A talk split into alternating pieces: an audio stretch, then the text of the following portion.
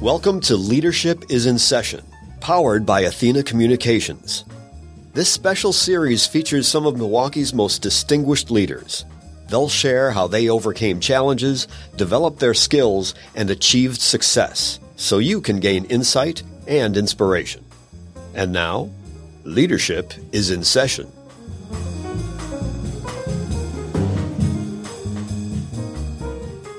Well, welcome everybody. It is a true joy to be back in the studio today for the Athena Communications Masterclass. Leadership is in session. Today we have with us Dave Steele, who is the executive director of MobiliSE. And while I have you, our wonderful audience, I thought I would put in a little plug in case you have not checked out all of our previous episodes for the masterclass, as well as our podcast on the edge of equity. We encourage you to check those out wherever you get your podcasts. You can also find them on the Athena website. So again, back to you today. Dave, welcome in. How are you? I'm doing well. How are you? I'm doing well. Thanks so much for joining us today. And as I said, you are the executive director of MobiliSE.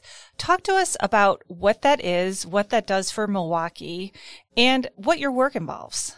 Sure. Thank you. You know, it's great to be here. MobiliSE is a convener, an advocate, a thought leader in a space of multimodal transportation in southeastern Wisconsin. Really, I like to think of us as the table around which uh, we bring community members, uh, regional leaders from across southeastern Wisconsin to not just talk about multimodal transportation, but develop action steps and move multimodal transportation forward in southeastern Wisconsin.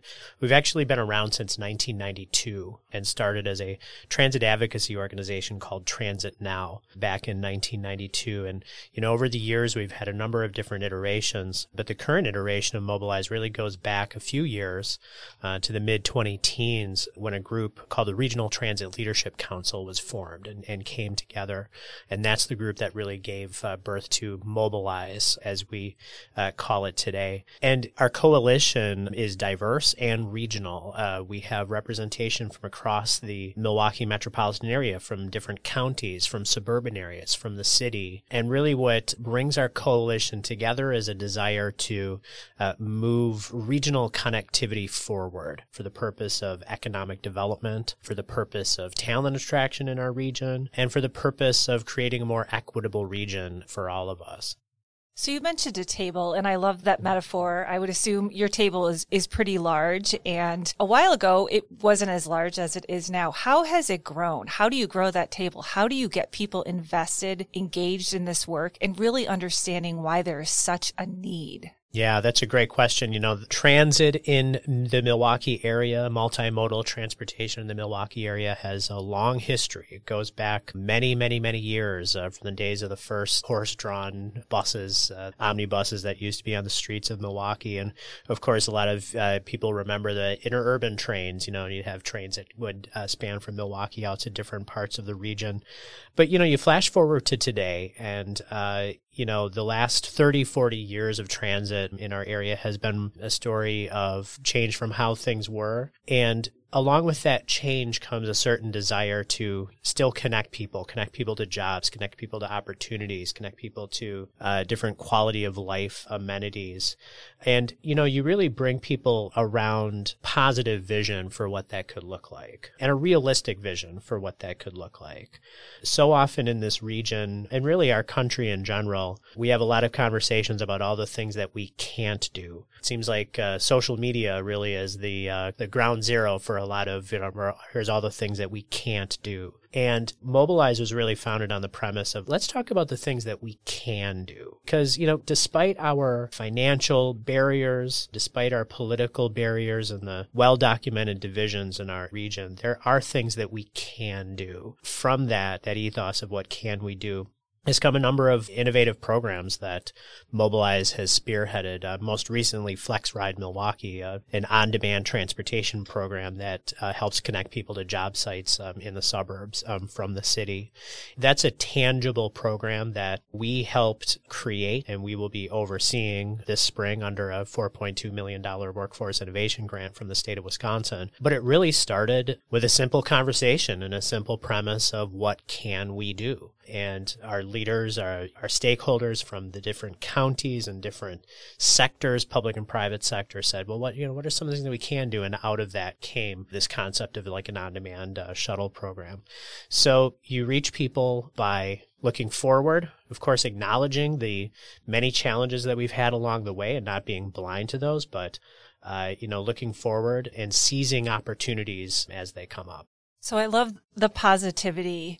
I look at your Twitter and you list in your bio that you're an enthusiast and, and I hear that. And so I love too that you're framing because there are so many negatives, right? There is a lack of transportation for people. And I've lived in many places and have seen the difference between how some t- cities approach that and how Milwaukee approaches that. But instead of you saying, you know what, I'm going to throw up my hands in the air. There's nothing we can do about it. It's too much. It costs too much money. You know, maybe it's too hard to, to gain consensus and move the people along. What inspires you on a daily basis outside of your general optimism to think we can actually make a difference? Yeah, that's a great question. I love to seek out um, examples of realistic, viable steps that we can take. So, you know, bus rapid transit, I think, is a great example of reimagining the humble bus. The first time I ever saw a bus rapid transit was actually in, in uh, Guatemala City. I was down there visiting one of my family members, and I see this vehicle go down the street that I thought was a streetcar. I thought it was a train. And I turned to my cousin and I said, Hey, good for you. You know, Guatemala City b- built a train. And he says, no, it's actually a bus. It's a bus rapid transit. Um, it runs in a dedicated lane on the street. It has a elevated platform similar to like a subway.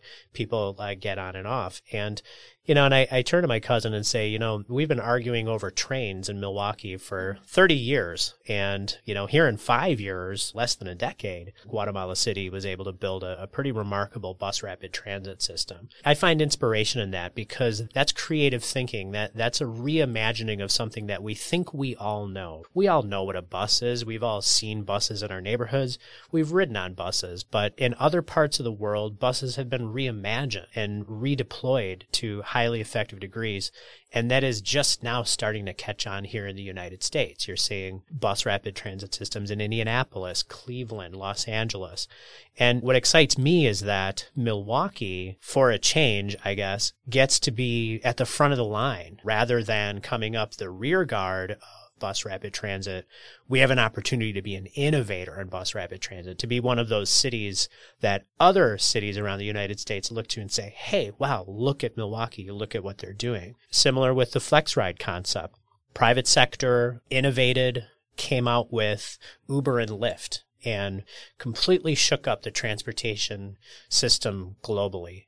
And if you would have said to me 10 years ago that one day I'd get off a plane in Kansas City and get in the back of some stranger's car and they take me downtown, I would have said that sounds kind of crazy. But Uber and Lyft came along and made that normal so again, it gives us an opportunity to push the envelope and see, well, what can we do with this? How can we kind of take this and suit it towards our mobility needs? And that was really the genesis of FlexRide Milwaukee, understanding that a whole new realm of technology driven ride sharing. How do we capture that to help our residents in Milwaukee access places uh, further afield. And, you know, we looked around uh, really globally and saw that microtransit was becoming an increasing trend in a lot of places around the world. And again, this gives us an opportunity for Milwaukee to innovate and uh, test out some different concepts similar to the experience of Guatemala City. There's a certain ethos of, well, hey, we have streets, we have buses. Why don't we try to make those buses better and serve more people in a more rapid fashion. And similar with FlexRide Milwaukee. Well, we, we know what Uber and Lyft are and we've seen these different things work. Let's think creatively about how we can deploy that to help solve our problems. So, you know, it's that kind of innovation that MobiliSE has really convened people around is really that innovative thinking so that we can break down those barriers, test out some different ideas, really all oriented around solving concrete problems for people today and helping uh, provide people access and, and choice. So you've referenced a few different ideas, a few different initiatives. Will you illuminate for our listeners what those are and how it could fit into Milwaukee's future? Yeah, absolutely. So the bus rapid transit uh, system is uh, really under construction now. It's in the development stages, and that's uh, really a project of Milwaukee County. Received significant federal funding. The first route uh, will be opening along Wisconsin Avenue later on this year, the middle of 2023, and uh, will provide electric vehicles that operate about half of the route will operate on dedicated lanes on the street. It'll have signal prioritization, meaning when the bus comes up to the signal, the red light will turn green, and really offering true rapid service and something truly regional. It's going to go from the lakefront of Milwaukee all the way to the medical campus um, in Wauwatosa. But the second phase of BRT, which is under consideration right now. And our organization, MobiliSE, has been organizing advocacy agenda around is along 27th Street from the north suburbs of Brown Deer, Glendale, all the way down through the heart of the city down to Franklin and Oak Creek. And if you picture that in your mind, you picture the geography of Milwaukee, that length of, of roadway there goes through incredibly diverse array of neighborhoods and communities. Some of the most economically challenged neighborhoods in our region, places where 30, 40% of households lack access to even one car in the household, clustered all along that 27th Street corridor. And then just a few miles down along that corridor is a wealth of new jobs being created in places like Franklin and Oak Creek. So we're highly supportive of these efforts. They're uh, they're cost-effective solutions to moving people to uh, different opportunities. So that's the bus rapid transit project um, undertaken by Milwaukee County, but uh, MobiliSE as a, a major supporter. FlexRide Milwaukee is really a project that MobiliSE has been much more directly involved in, and we will actually, after April 1st of 2023, will actually be directly overseeing. And that is an on-demand transportation program, functions similar to an Uber. You can call up a ride on your phone and vehicle will come close to your location and take you directly out to a really any location in Menomonee Falls. That's the current um, footprint. We're currently serving about 200 people at any given time. About 500 individuals over the course of this pilot have been served by FlexRide Milwaukee. Vast majority are, are individuals that don't have an access to car eh, to a car in their home or at their home, and uh, they're using it to access job opportunities uh, well paying job opportunities out in Menomonee Falls. So, under our uh, workforce innovation grant from the state, we're going to be able to expand that footprint to new geographies around the region, more drop off zones in suburban areas, and expand the footprint of where people are picked up in the city so we're very excited to be able to expand that program and really serve more people. You asked about what's inspirational for me. Really doesn't get much more inspirational than being able to really help provide a viable choice for people. You know, someone said to me once, well, what happens if people take FlexRide and then they get a job and save up uh, some paychecks and then buy a car? How do you guys feel about that? And my response is what success looks like for me is that we're helping provide that choice because that person who uses FlexRide Milwaukee to get out to a job that they previously did not have access to, if they choose to buy a car, well, guess what? That's a choice because they could also choose to continue to use FlexRide Milwaukee for the long haul, as many of our riders do. The point is, is that it's a choice. And really, that's what transportation is all about is choices. We have a lot of choices in the housing market, which is great. You can buy a small, you know, you can rent a small apartment. You can live in a large house with a big yard. We don't have as many choices in transportation. It's kind of a, a monoculture around here uh, for our transportation choices. And that's what we're seeking to change is just provide more choice and, and uh, more choices mean more opportunity for folks. So you've mentioned choice and you've mentioned workforce development, talent attraction. So on the national stage, we're a little bit behind, aren't we? What do you say to people who might say to you, despite all of that, why should I care about making sure that Milwaukee is on a stage where people want to come here? Why should I care that we want to attract new, better talent? Why should I care that this is about equity? Yeah, that's a great question. To put the dollars and cents on it, um, and really the economic argument around why we need to attract more talent to our region, we're facing a, a demographic cliff in our region, and it has been looming for a long, long time. I think the pandemic accelerated that demographic shift as more members of the baby boom generation retire from their jobs. We just don't have enough younger folks to fill those positions. And that, that creates ripple effects throughout the entire economy at all levels from retail and, and, you know, restaurants through middle management in a lot of our companies.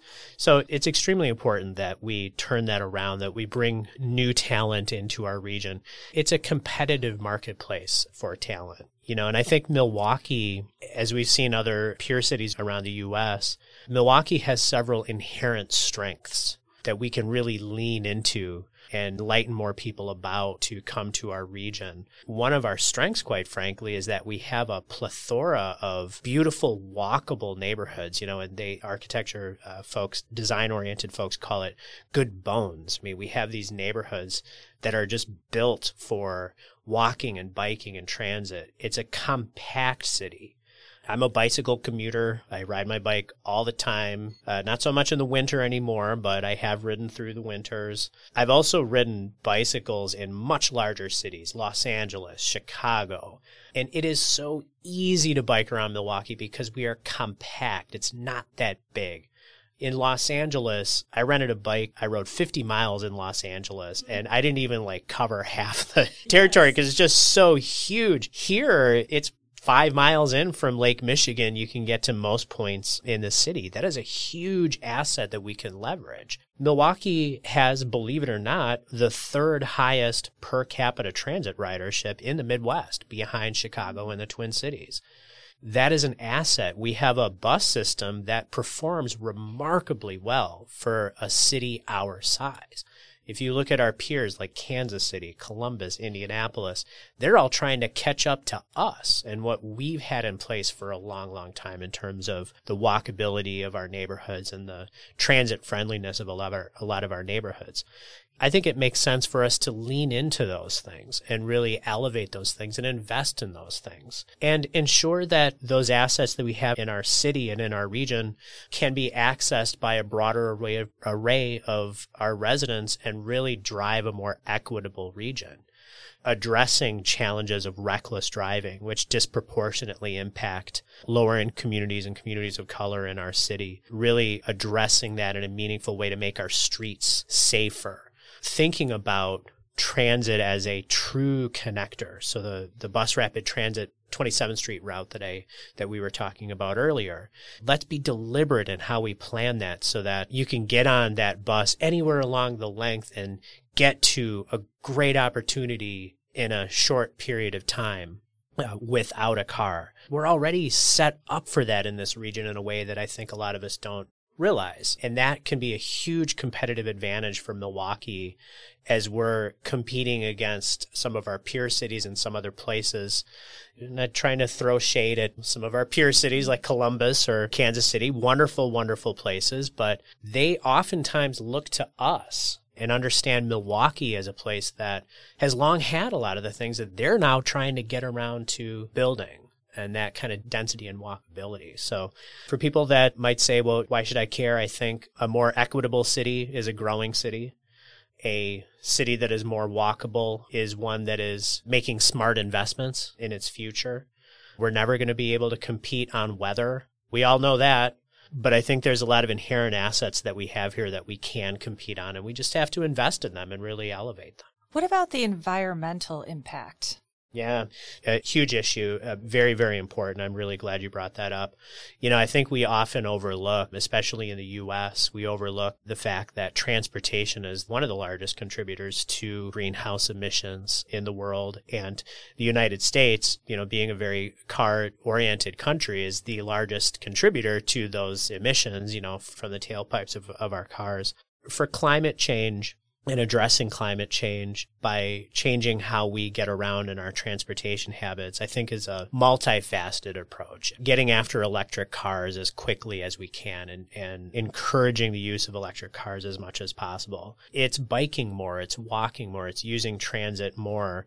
But given the time that we have to make an impact on climate change, I'd say that we should really throw a lot of things at that problem, including electric cars. E-bikes, that's a often overlooked, but e-bikes e-bikes in a lot of places around the country, the sales of e-bikes is actually outpacing electric cars because people are buying uh, an e-bike for a thousand, two thousand dollars, which sounds expensive for a bike.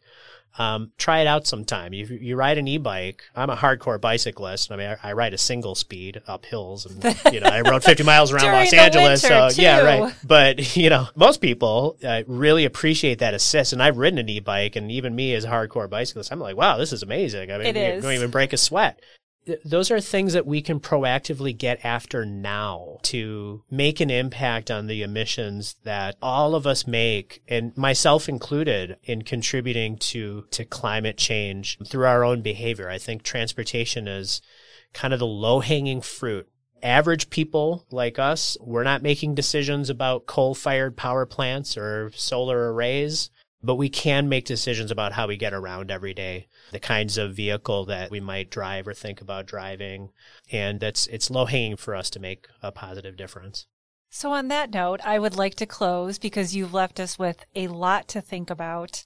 Uh, shared information I did not know, uh, but certainly information that I now will be sharing with others. I'm looking forward to seeing uh, Milwaukee move in this space. It's also heartening to know that we are admired by other cities. So many times we catch ourselves, you know, on our heels, right? As people are, are asking us, what is going on? You know, what's right in that city? Now, that is not to undermine all of the good, but we hear it a lot. We see it a lot. So to hear your encouraging thoughts and, and again, your optimism and your enthusiasm for doing well and doing good is, is really wonderful. So Dave Steele, thanks so much. Thanks for joining us and we will talk to you soon. Great. Thank you for having me. Thanks, Dave. Thanks for listening to Leadership is in Session, powered by Athena Communications. Be sure to catch all eight enlightening episodes. And don't forget to connect to On the Edge of Equity with Tammy Belton Davis, available wherever you get your podcasts.